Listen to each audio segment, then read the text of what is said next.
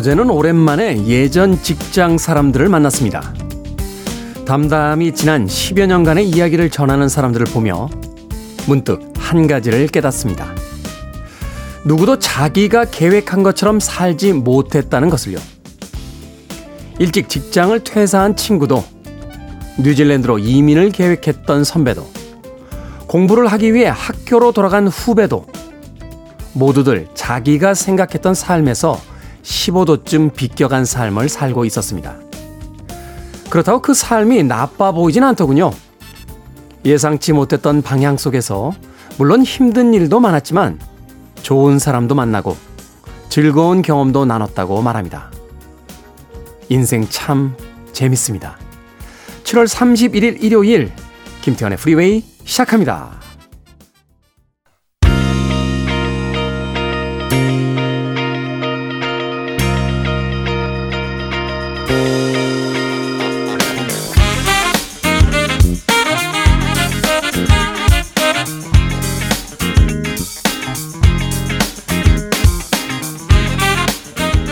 빌보드 kid의 아침 선택 김태훈의 프리웨이 전 글 쓰는 DJ 김태훈입니다. 자 오늘 오프닝 곡은 Right Said Fred의 I'm Too Sexy로 시작했습니다. 자 일요일 1부 음악만 있는 일요일로 꾸며 드립니다. 좋은 음악들 두 곡 세곡 이어서 논스톱으로 들려 드립니다. 평화로운 편안한 아, 휴일의 아침 좋은 음악들 두 곡 세 곡 여유있게 감상하시면서 오늘 하루 시작하시길 바라겠습니다. 자, 2부에서는요, 재즈피플 김광현 편집장님 모시고 Sunday 재즈 morning으로 꾸며드립니다. 오늘은 또 어떤 재즈 음악들 우리에게 들려주실지 잠시 후에 만나봅니다. 자, 청취자분들의 참여 기다립니다. 문자번호 샵1061, 짧은 문자는 50원, 긴 문자는 100원, 콩으로는 무료입니다. 여러분은 지금 KBS 2라디오 김태훈의 프리웨이 함께하고 계십니다.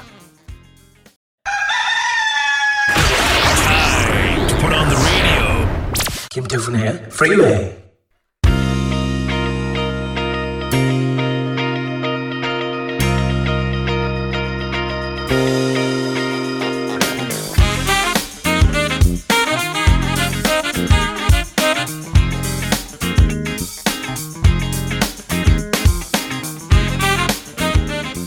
음악만 있는 일요일 세 곡의 노래 이어서 듣고 왔습니다. 1977년도와 1979년도 그리고 99년까지 이어지는 아, 약 20여 년에 걸친 클럽 히트곡들 3곡 이어서 들려드렸습니다. Heatwave의 Boogie Nights 그리고 GQ의 Disco Nights 그리고 Madison Avenue의 Don't Call Me Baby까지 시대를 달리한 3곡의 펑크 디스코 넘버 이어서 듣고 왔습니다. 자, 최홍준님, 참 신기하죠? 같은 곡도 프리웨이에서 흘러나면 좀 더 좋아요, 멋져요. 라고 하셨습니다. 왜 이런 거 있죠? 그, 같은 옷, 다른 느낌. 예. 뭐, 같은 옷입니다만, 누가 입냐에 따라서 또 분위기가 달라지는 거 아니겠습니까? 같은 이야기도, 예. 동네 아저씨가 했느냐, 링컨이 했느냐, 여기에 따라서 달라집니다. 어? 남자, 뭐, 사람이 나이가 40이 되면 자기 얼굴에 책임을 져야 된다. 이런 이야기를 동네 이제 막걸리에 거하게 취하신 어떤 아저씨가 그 편의점 앞에 테이블에 앉아가지고 야야 이 자식들아 어 나 사람이 나이를 먹으면 자기 얼굴 값을 해야 돼 뭐 이러면 아 저 아저씨 왜 저러지 라고 생각하겠습니다만 링컨 대통령이 사람은 나이가 40이 되면 자신의 얼굴 책임을 져야 됩니다 뭐 이런 얘기면 아 역시 링컨은 뭐가 달라도 다르구나 하는 생각을 하게 되는 거 아니겠습니까? 그렇죠? 같은 음악도 어디서 들려오느냐, 어디서 누가 틀어주느냐에 따라서 완전히 달라집니다. 아, 저희는 그런 자부심을 가지고 사실 대한민국 라디오 역사에서요. 어떤 시기의 음악, 물론 이제 올디스라고 해서 과거의 음악을 틀어주는 그런 프로그램들은 있었죠. KBS에서도 이제 골든 팝스 같은 어, 대표적인 프로그램들이 있었습니다만 김태현의 프리웨이처럼 80년대를 중심으로 해서 예, 현재 시점에서 20년 전 이전에 발표된 음악만을 틀겠다. 아주 강한 개성과 예, 어떤 색깔을 분명히 가지고 있는 프로그램은 없었다라고 저희는 감히 잡아하고 있습니다. 예, 사실은 이제 청취를 잘안 나올 때는 예, 요새 거 특가 막 이런 얘기도 많이 했었는데 예, 고집이라면 이제 왕고집에 우리 민용 PD가 절대 절대 그러면 안 된다. 예, 물론 이제 저도 거기 전적으로 동의합니다만 그래도 슬쩍 약해질 때가 있거든요. 어, 그럼에도 불구하고 우리들의 색깔을 가지고 가는 것이 중요하다라는 뭐 지금은 그게 맞다라는 생각을 해보게 됩니다. 아, 수많은 라디오 프로그램이 있는데 이런 개성 강한 프로그램도 하나쯤 있는 게 예, 필요하지 않나. 그 중에서도 뭐 제일 괜찮죠 프로그램이. 최홍주님 같은 곡도 프리웨이에서 나오면 좀 더 좋다 멋지다라고 해주셨는데 거기에 대한 저의 답변이 충분했을지 모르겠습니다. 자 우리 쭈님의 신청곡으로 갑니다. 토미 페이지의 I'll be your everything 그리고 Undercover의 I wanna stay with you 두 곡인데요. 이 Undercover의 I wanna stay with you는 갤러거 앤 라인의 76년도 히트곡을 90년대 초반에 리메이크한 곡입니다. 두 곡의 음악 듣고 옵니다.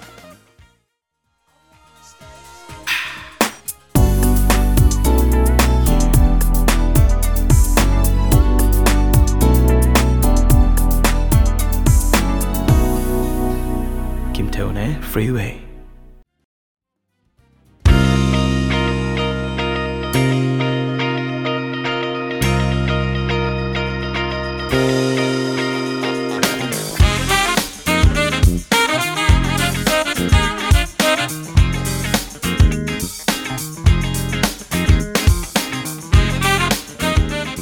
빌보드 kid의 아침 선택 KBS 2라디오 김태훈의 프리웨이 음악만 있는 일요일 함께하고 계십니다.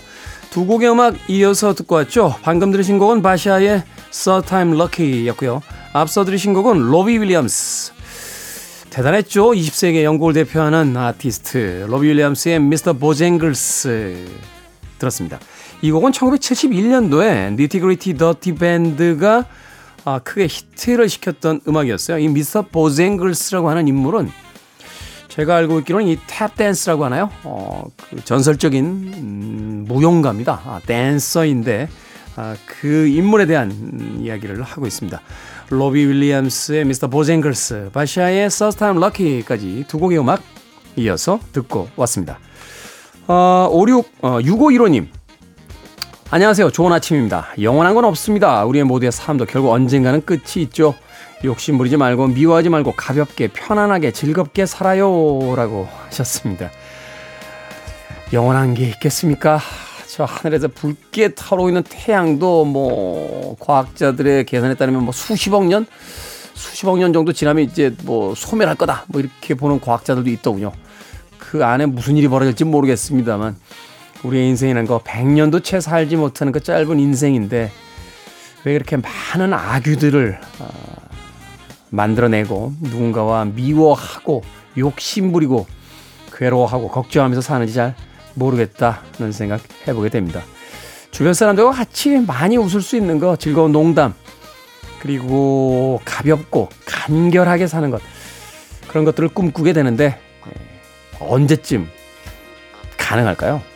저도 말로는 막, 뭐, 그런 거 하지 마. 어, 하지 마. 이래놓고서 또 쪼르르 또 인터넷 홈쇼핑에 달려가서 뭘 사고 있습니다. 네. 간결하게 살자. 어, 미니멀하게 살자.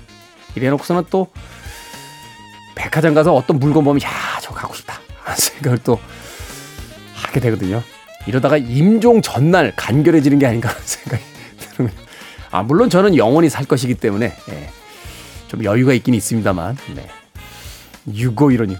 5600님, 테디, D-300대부터 같이 출근 시작했습니다. 테디는 방송이 연장되셨고, 저는 이번 주에 계약이 만료돼요. 기상부터 출근까지 항상 고마웠습니다. 비록 출근은 당장 못하지만 아침마다 함께 할게요. 라고 하셨습니다. 무엇인가를 아, 그만두게 됐을 때, 멈추게 됐을 때 또 새로운 것들이 시작이 되죠. 이 이야기는요, 단순한 위로가 아닙니다. 그냥 교과서에 나오는 좋은 이야기로서 드리는 이야기가 아니고요.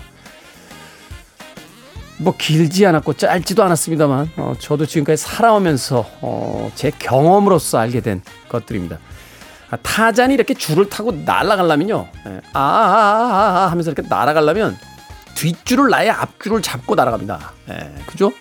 뒷줄을 안 놓으면 앞줄을 잡아봐야 날아갈 수가 없으니까요. 예. 그 밀림에서 덩쿠를 타고 날아다니는 타잔도 우리에게 알려줍니다. 아, 뒷줄을 놔야 앞으로 갈 수 있다고. 타잔 모르나? 네. 타잔을 잘 모르는구나. 자, 음악 듣습니다. 6950님, 김보배님, 이진종님께서 신청하셨어요. 7월이라고 신청하셨던 곡인데, 오늘이 7월의 마지막 날이죠. 7월이 다 가는데 안 틀어주는구나. 라고 방심하고 있을 때 틀어드립니다. Uriah Heep, July Morning. 듣습니다. You're listening to one of the best radio stations around. You're listening to 김태훈의 Freeway. 빌보드 kid의 아침 선택 KBS 2라디오 김태훈의 프리웨이 함께하고 계십니다. 1부 끝곡은 엘리아스의 More Than Words Can Say 듣습니다. 저는 잠시 후 2부에서 뵙겠습니다.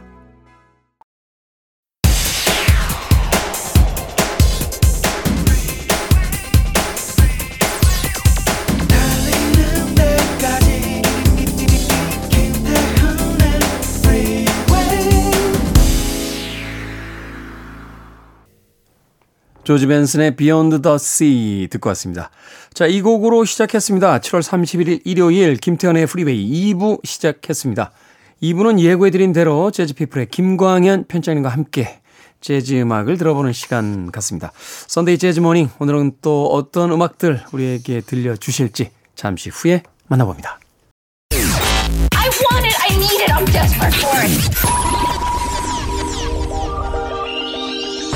Okay, let's do it. 김태훈의 Freeway.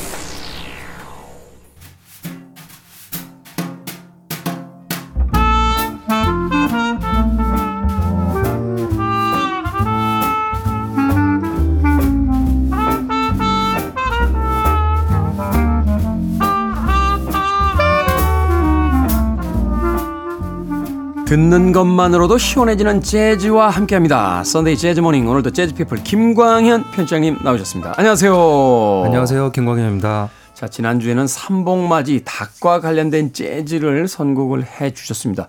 그래서 그런지 몰라도 이제 오늘 중복이 지나갔는데 이제 말복까지 네. 이 여름 더위가 계속해서 이어지고 있다 하는 생각도 해보게 됩니다. 시원한 선곡이 지난주에 있었는데 오늘은 또 어떤 주제를 가지고 어떤 선곡들 해 주시겠습니까? 네.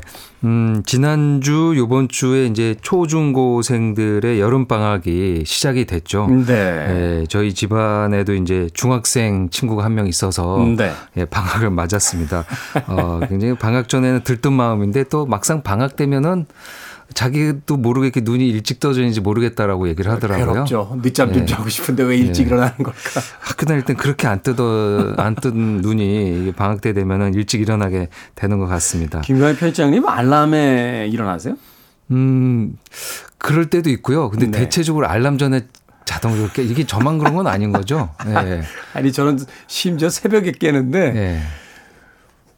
저도 최근에 알람에 깨는 경우가 거의 없어요. 예. 네, 눈 뜨면 알람보다 한 15분, 20분 맞습니다. 전에 예, 예, 깨어 10분. 있어서 네. 그게 뭐 과학적으로 입증이 된 건지 그러니까. 아니면 성격상의 문제인지 저도 보통 한 이제 에 7시 정 물론 이제 뭐 좀 늦게 일어날 때는 알람을 안 하는데요. 뭐 일이 있게 되면 알람 언제나 해 놓는데 음. 한 5분에서 10분 정도 눈이 떠지더라고요. 그러니까요. 네. 네, 어떤 분이 나이 들어서 그렇다고. 자, 자, 방학인데 많은 사람들에게서 휴가철이기도 하고 오늘에서 오늘은 그런 주제를 가지고 음악을 네. 소개해 주시는 거죠? 네, 방학 때 학생들은 뭐 지금은 뭐 아, 사시사철 뭐 이 표현도 너무 옛스럽긴 하지만 언제나 아, TV에서 아니면 이제 OTT에서 영화들을 보지만 예전에 학생들은 방학 때 하는 일 중에 하나가 아, 영화관에 가는 거였었죠. 지향의 영화 네. 보러 가는 거였죠. 네. 마루치 아루치, 맞습니다. 뭐 로버트 태권브이, 네. 네, 너무 옛날 영화긴 한데요. 네, 그런 영화들을 언제나 여름 방학에 이제 학기 중에는 개봉을 안 하니까요. 그렇죠. 네, 여름 방학 때 가족들이 뭐 그때는 동네 친구들, 뭐 친인척들 다 다 데려가죠. 네. 아이가 있는 집에서는 이제 다 같이 가시죠. 맞습니다. 갔는데 또 표가 없어가지고 안표를 맞아요. 사야 되네 예, 말아야 되네. 예. 애들은 울고. 아, 지금도 안표가 있죠. 아, 히트된 영화는 있나요? 아니 없나요? 영화는 거의 없어졌는데 아. 공연 티켓들은 아시겠지만 그렇죠. 공연 티켓은 예, 있죠. 그 첫날 둘째 날 바로 매진이 된 뒤에 음. 예, 중고 시장에 막 올라온다든지 아. 그좀 어떻게 좀 막아야 되는 거 아닌지 모르겠습니다. 아, 요새는 이제 안표가 진짜 말씀하신 중고 시장에서 이렇게 미리 거래가 되겠네요. 그렇죠. 현장에서 되진 않고. 음, 네. 네. 저희 때만 해도 사실 사면 안 되는데 네. 주말에 그 여자친구랑 데이트한다고 갔는데 네. 안볼 수는 없고. 안 볼 수는 없고 뭐 줄은 한도 끝도 없고 네. 그 어떻게 해요? 옆에 슬쩍 오셔가지고 그때 네. 극장표 2,500원 할 텐데 예. 표 필요해요? 표? 네. 그래서 얼마? 만 원? 네? 아, 오, 굉장히 비싸네요. 예. 5천 원까지 제가 샀던 기억이 나요. 두 배까지. 예, 이 안표도 예전에 많았죠. 특히 말씀드린 예, 방학 때 아이들과 다 같이 갔는데 뭐한 여덟 장이 필요한데 뭐몇 장이 없을 경우에는 음. 안표 사서 막 들어갔던 기억도 맞아요. 있습니다. 그래서 오늘은 방학을 맞아서 아, 이 봤던 음, 만화 영화 애니메이션 음악들을 재즈로 연주한 곡들을 한번 골라봤습니다. 아 이들의 어떤 추억도 불러 일으키면서 아이 시절에 네. 또 멋진 재즈 음악으로 감상할 수 있는 그런 시간이겠군요. 첫 번째 곡 어떤 곡입니까? 네, 아주 오래전 영화죠. 어, 디즈니 만화 신데렐라에 사용됐던 음악입니다. 신데렐라. 예, 재즈에서는 루이 암스트롱이 불러서도 많이 히트를 했는데요. 어, 오늘은 스테이시 켄트라는 여성 보컬리스트의 노래로 아. 들어보도록 하겠습니다. 노래 참 잘해요. 이렇게 생동감 넘치게 네. 부른다고 해야 되나요? 발랄하고요, 상큼하고요. 네. 네, 재즈가 갖고 있는 약간 묵직한 느낌은 없죠. 음. 그래서 굉장히 좋아하는 재즈 팬들이 좋아하는 아티스트입니다. 그 노래 제목은 비비디 바비두 부라는 어, 노래 제목인데요. 예, 약간 그 마법사의 암호 주문 같은 거죠. 음, 예. 별 의미가 없는 거죠. 그냥 네. 아, 저, 그러니까 하는 네. 예, 그런 의미로 사용됐던 음, 말이 되겠습니다. 그 만화 영화에서는 그 할머니가 무도에 가기 위한 신데렐라에게 이제 마법을 거는 그래서 호박이 마차가 되고 의상을 만들고 유리구두를 그렇죠. 만들어주고 맞습니다. 하는. 그리고 생쥐가 말이 되고 음. 예, 그렇게 해서 마법을 부를 때그 주문을 외치는 용어가 되겠습니다. 국내에서는 그 예전에 이제 한때 통신회사에서 이 아. 음악을 에, 썼었어요. 근데 이게 약간 약간 루머 같은 게 있었습니다. 이게 실은 원 그림은 잔혹한 내용이 있다라고 하잖아요. 이게 그림 형제의 네. 사실은 판본으로는 좀 잔인한 장면이 있다고 네, 하는 예, 거죠. 그렇게 네. 있, 다 그러죠. 그래서 그런 것들이 조금 오해 소지가 있었는데 뭐 그런 건 아니다. 이제 소문일 뿐이다라고 이제 밝혀졌죠. 근데 뭐 그 디즈니에서 만- 나왔던 만화에서는 우리가 알고 있는 에, 로맨틱하고 사랑스럽게 잘 표현이 되어 있습니다. 네. 아, 이 현악 오케스트라와 함께 아주 풍성하게 이 노래를 에, 즐겁게 에, 불러주고 있는 스테이시 켄트 노래로 골라봤고요. 2016년 에, Jazz Loves Disney라는 앨범에 수록되어 있습니다. 네. 스테이시 켄트의 음성으로 이제 현악 오케스트라와 함께 하는 비비디 바비디 부라는 곡 듣습니다. 스테이시 켄트의 비비디 바비디 부 듣고 왔습니다. 스테이시 켄트 뭐 노래 나가기 전에도 조금 소개를 해드렸습니다만 그 뭐라고 할까요? 아주 그 일요일의 아침 같은 목소리에 딱 어울리는 에, 아주 그 통통 튀죠. 그러면서 아주 생동감 넘치는 그런 음색을 가지고 있는데 오늘도 역시 멋지군요. 어, 목소리가.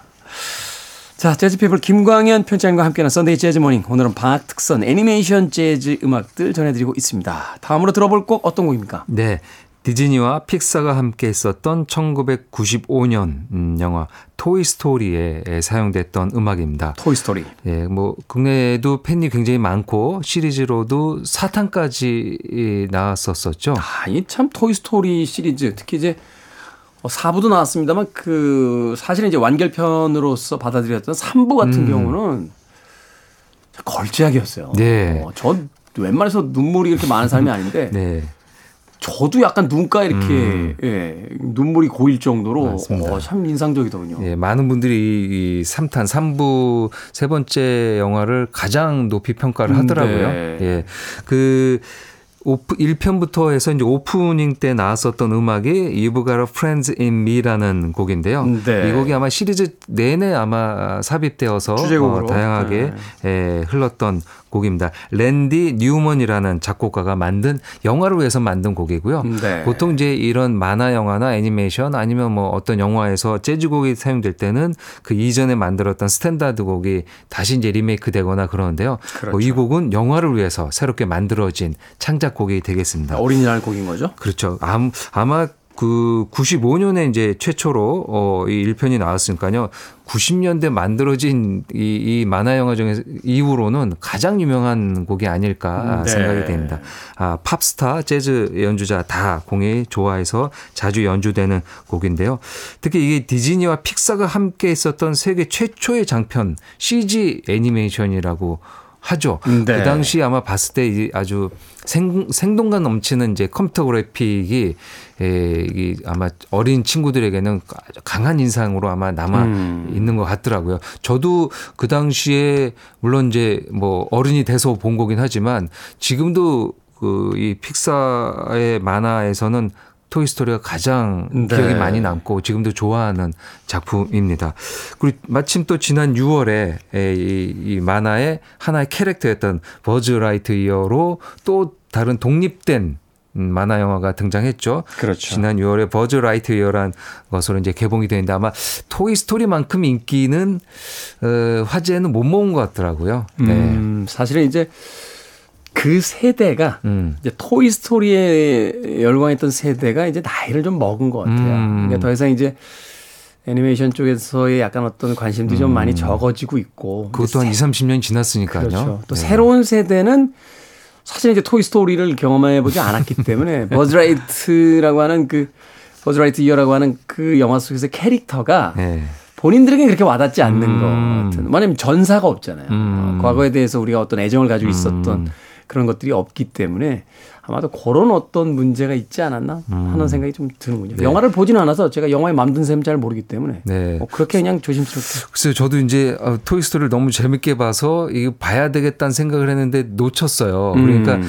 이 내용을 알고 있는 분들은 그냥 지나가게 되고 말씀하신 젊은 세대는 또이 이 토이스토리에 대한 추억이 없으니까 그러니까. 좀 덜 보게 된 게 아닌가 생각이 듭니다. 그렇지만 또 노래를 들으면은 음, 또 이 토이스토리 봤었던 옛날 모습, 네. 기억들이 떠오르실 것 같습니다. 이 곡을 에, 재즈 색스폰 연주자인 조슈아 레드맨이 조슈아 레드맨. 예, 연주를 했습니다. 지금 뭐 세계 최고의 기량을 갖고 있는 테너 색스폰 연주자인데요. 조슈아 레드맨은 간혹 이렇게 popular한 곡을 간혹 연주합니다. 앨범에 하나씩 넣고 있으니까요. 아, 이 곡도 Disney Jazz라는 편집 음반에 2011년에 담아서 발표를 했는데요.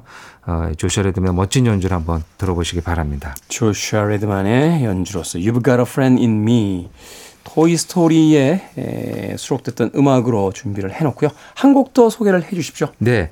어, 그리고 뭐 미국 서양에 디즈니가 있다면은 일본에는 또 이 지브리 만화가 있죠. 네. 한때는 이 지브리 만화가 정말 전 세계적으로 오, 화제를 모았죠. 그러니까 네. 천하의 디즈니하고 그 한 축으로서 물론 이제 산업적인 규모는 좀 다르겠습니다만 한 축으로서 이제 상징적으로 이제 거론이 될 정도였으니까. 맞습니다. 예. 어. 물론 사이즈로 한다면은 뭐 미국의 자본이나 그런 거를 당해낼 수는 없겠지만 그 만화가 갖고 있는 뭐 예, history나 스토리나 음, 아니면 네. 그 섬세한 그리고 우리가 약간 또 정감을 느끼게 되는 그 그림체가 있잖아요. 그렇죠. 예, 그런 거는 이제 지브리 스튜디오가 또 어, 장점이 또 있는 것 같습니다. 제가 한 그게 벌써 한 15년 전인가요? 일본 갔을 때 제 지브리 스튜디오 갔었어요. 그래가지고 음. 거신병 보고 예, 그 고양이 버스 안에 들어가서 꼬마들하고 같이 사진 찍고 음. 그. 이제 추억 있는 분들은 꼭 가게 되죠. 입장권이. 아무리 비싸더라도요. 예. 이쪽에서 그 되게 좋아하는 분들 있잖아요. 음악 평론하는 김경진 씨 이런 네. 분들 예, 그런 분들도 이제 다녀오고 음. 혹시 김광현 편집장님 다녀오셨습니까? 저는 못 가본 것 같아요. 기억이 없어요. 예. 실망해요. 지브리 스튜디오 다녀와셨어요. 예. 이 미야자키 하야오의 아주 그냥 뭐라 그럴까요? 천재적인 능력이 발휘되는 작품들이죠. 대단한 감독이죠. 어, 저는 네. 나중에 알고 이, 이 작품들을 다 하나의 감독이, 한 명의 감독이 다 만들었다는 걸 나중에 알게 되고요. 네. 어, 너무 놀랐어요. 어떻게 그렇게 할 수 있나, 평생에. 그러니까요. 좀 예. 뭐 주옥 같은 작품들 뭐 유집 토토로부터 네. 시작해서 저는 제일 좋아하는 붉은 돼지 같은 작품 네. 뭐 천국의 성 라퓨타 음, 네. 뭐 생가 치로의 행방불명 너무 뭐 많네요. 끝도 없죠 뭐. 예. 예, 그 중에서 한 곡을 골라봤습니다. 아, 벼랑 위의 포뇨라는 벼랑의 음, 작품인데요. 예, 이 호기심 많은 물고기 소녀 포뇨와 그다음에 소년이죠. 소스케. 예, 약간 뭐 love line이라고 할 수는 없겠지만 뭔가 이렇게 그 아이들의 이야기들 그리고 약간 이제 신화적인 내용도 있고 어, 자연에 대한 경각심을 일으키는 여러 가지 내용들이 담겨져 있는 2008년에 개봉했었던 영화인데요.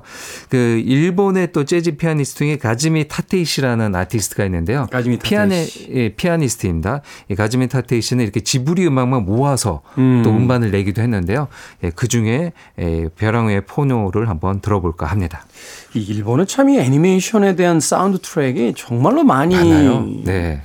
저도 사실 뭐 최근에는 코로나 때문에 잘 못 갑니다만 몇 년 전까지만 해도 일본에 가서 그 음반 특히 이제 중고 시장들 이렇게 뒤지면 영화는 하나인데 사운드 트랙이 막 한 10개씩 돼요. 그거 보면 오리지널 사운드 트랙, 음. 뭐 electronic 버전, 아, 뭐 맞아요. 재즈 버전, 네, 클래식 맞아요. 버전, 네네. 보컬 버전. 예. 야, 뭐 이렇게까지 많이 나오나 예, 하는. 예. 생각이 들 정도로 각 악기와 각 장르별로 다 그것을 편곡해서 다시 연주하는 앨범들이 나오죠. 그렇죠. 뭐 몇 년 전에 굉장히 크게 히트했던 카우보이 비밥 같은 경우도 에피소드는 26개인데 음. 사운드 트랙 공식 그러니까 official로 하는 이제 정식 사운드 트랙이 5개. 거기에 뭐 변형 버전까지 하면 음. 맞아요. 뭐 끝도 없이 나와서 그리고 아티스트가 거기에 몇 곡만 따가지고 또, 또 다른 음반으로 내기도 하고요. 네, 네. 사실은 그 음반 사 모으다가 가산을 탕진했던 네, 그런 기억이 납니다. 최근에 팔고 있는데 제 값을 안 쳐줘서 속이 좀 많이 쓰립니다. 네. 네. 좀 사실래요? 음. 재판 좀. 그래, 네. 자, 음악 듣겠습니다. 조슈아 레드맨의 You've Got a Friend in Me. 그리고 어, 벼랑 위의 포뇨, 어, 뭐 지브리의 에, 대표적인 작품 중에 하나죠. 미야자키 하야오. 그리고 오리지널 그 스코어는 히사이시 조가 네, 맞습니다. 네, 만들었던 곡인데 카즈미 타테이시 트리오의 아, 연주로 듣는 벼랑 위의 포뇨까지 두 곡의 음악 이어서 들려드립니다.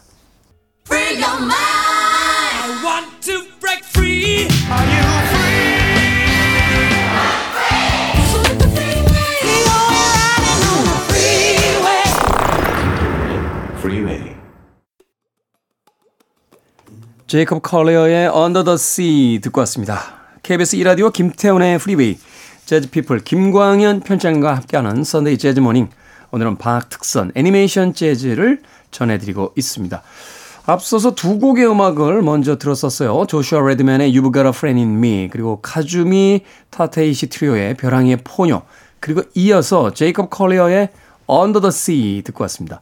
뭐 이 곡이 워낙 유명한 곡이기 때문에 곡에 대한 설명은 뭐 별로 필요 없지 않나 하는 생각이 네. 듭니다만 그래도 이 곡에 대한 뭐 아티스트라든지 네. 리메이크 버전에 대한 설명을 좀 해주시죠. 네, 그 제이콥 콜리어는 영국 런던 출신의 현재 뭐 왕성히 활동하고 있는 젊은 아티스트입니다. 네. 재즈 아티스트로 이렇게 장르를 구분하기보다는 그보다 더 많은 더 여러 장르에 에, 발을 뻗치고 있는 아티스트죠. 특히 이 아주 천재적인 절대 음감과 악기 소화 능력이 있어서요. 네. one-man band를 아주 잘하죠. one-man band. 예, 뭐 모든 악기를 본인이 연주해서 overdubbing해서 그것도 또 비디오 아트로 잘 편곡 편집해 가지고요. 그래서 이제 유튜브에 올리면서 더 이름이 알려져 있죠. 네. 그리고 그래미도 이미 뭐 몇 개 수상할 정도로 어 뭐 서양에서 어, 구미에서는 좋은 평을 받고 있는 아티스트가 되겠습니다.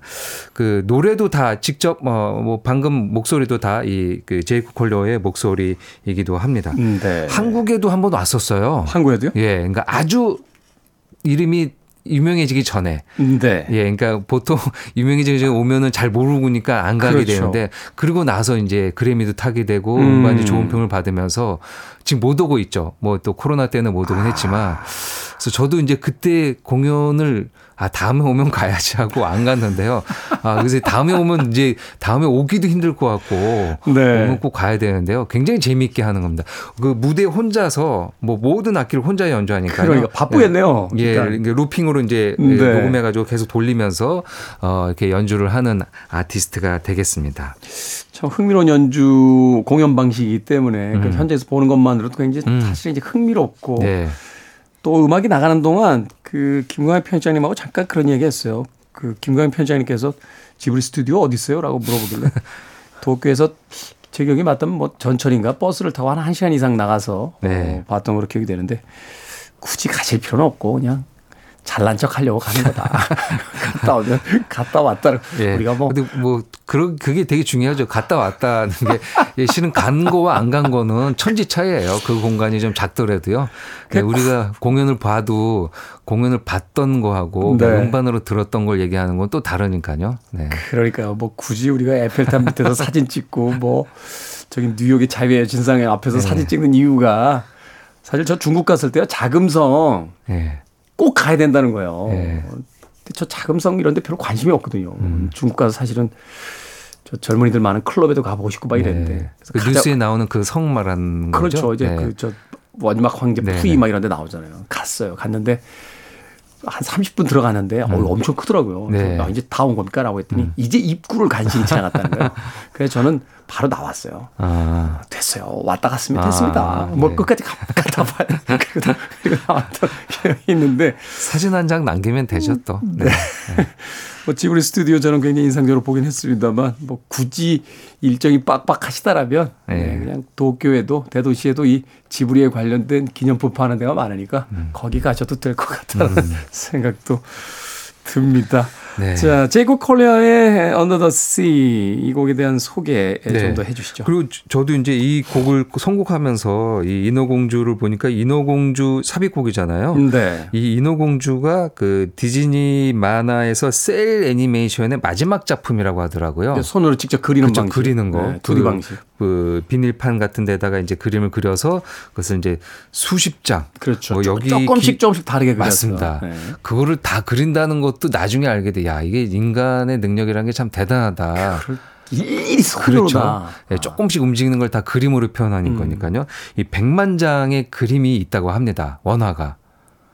그, 한 시간 반. 한 시간 반짜리 영화에서 예. 100만 장을 그렸다는 거죠. 예. 그래서 이 100만 장의 저는 이 원화 가치도 이야. 굉장히 그 높을 것 같아요. 그래서. 디즈니는 갖고 있겠죠. 어. 예, 이게 1989년에 개봉했고 보통 그 첫 그 장편 애니메이션이 1920년대 만들어진 백설공주거든요. 디즈니 음, 만화가. 네. 그 20년대부터 거의 89년까지 수많은 작품이 있고 이 작품이 28번째 작품이니까 수천만 장의 셀 원화가 있을 텐데요.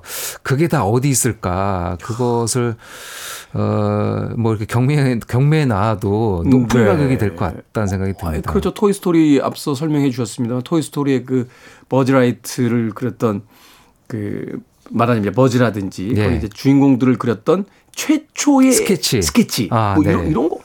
왜 그 케이블 TV 보면 제가 즐겨보는 프로그램 중에요. 그 전당포 아저씨 나오는 거죠. 3대가 나와서 예, 예. 전당포 남자들 그러니까 할아버님 돌아가셨어요. 그러니까 그 할아버님 정말 캐릭터 짱이셨는데 그리고 네.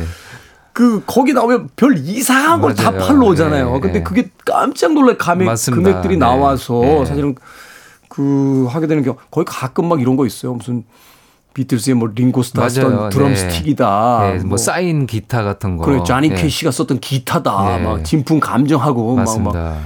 그러니까 이제 디즈니의 이 원화도 그런 나올 수 있죠. 예, 언젠가 어, 창고 창고 대 개방을 한다든지 아니면 이제 뭐 몇 개가 이렇게 나올 수 있으니까요. 너무 많으니까 작품이.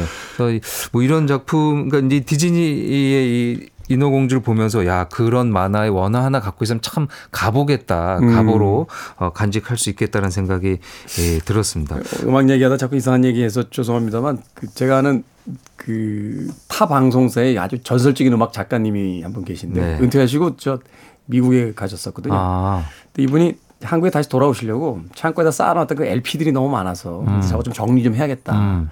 그리고 중고 사이트에 올렸대요. 음, 근데 반나절 만에 일곱 명이 왔더래요. 아, 그리고서 이제 판을 뒤지는데 음, 이상한 판들이 나오니까. 아, 미- 그렇죠. 미, 국에도 아.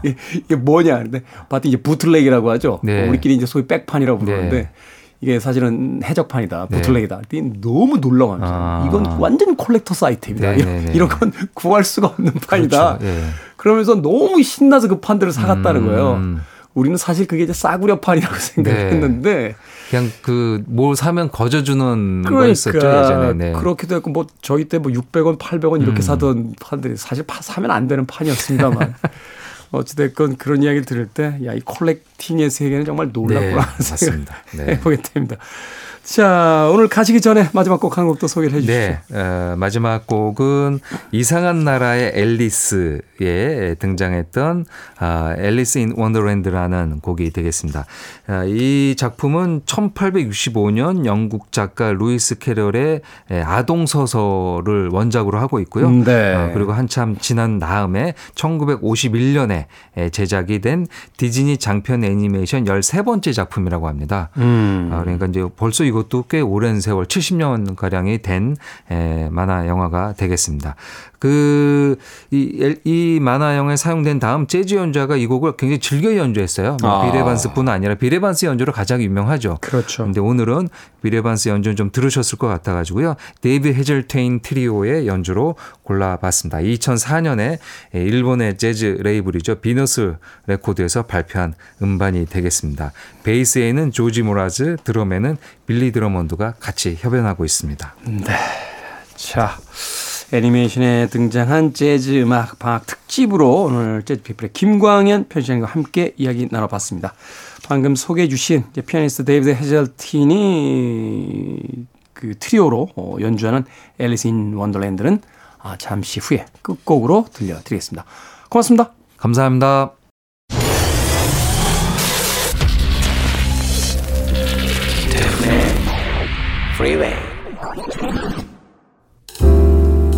KBS 2라디오 김태훈의 프리웨이 오늘 방송 여기까지입니다.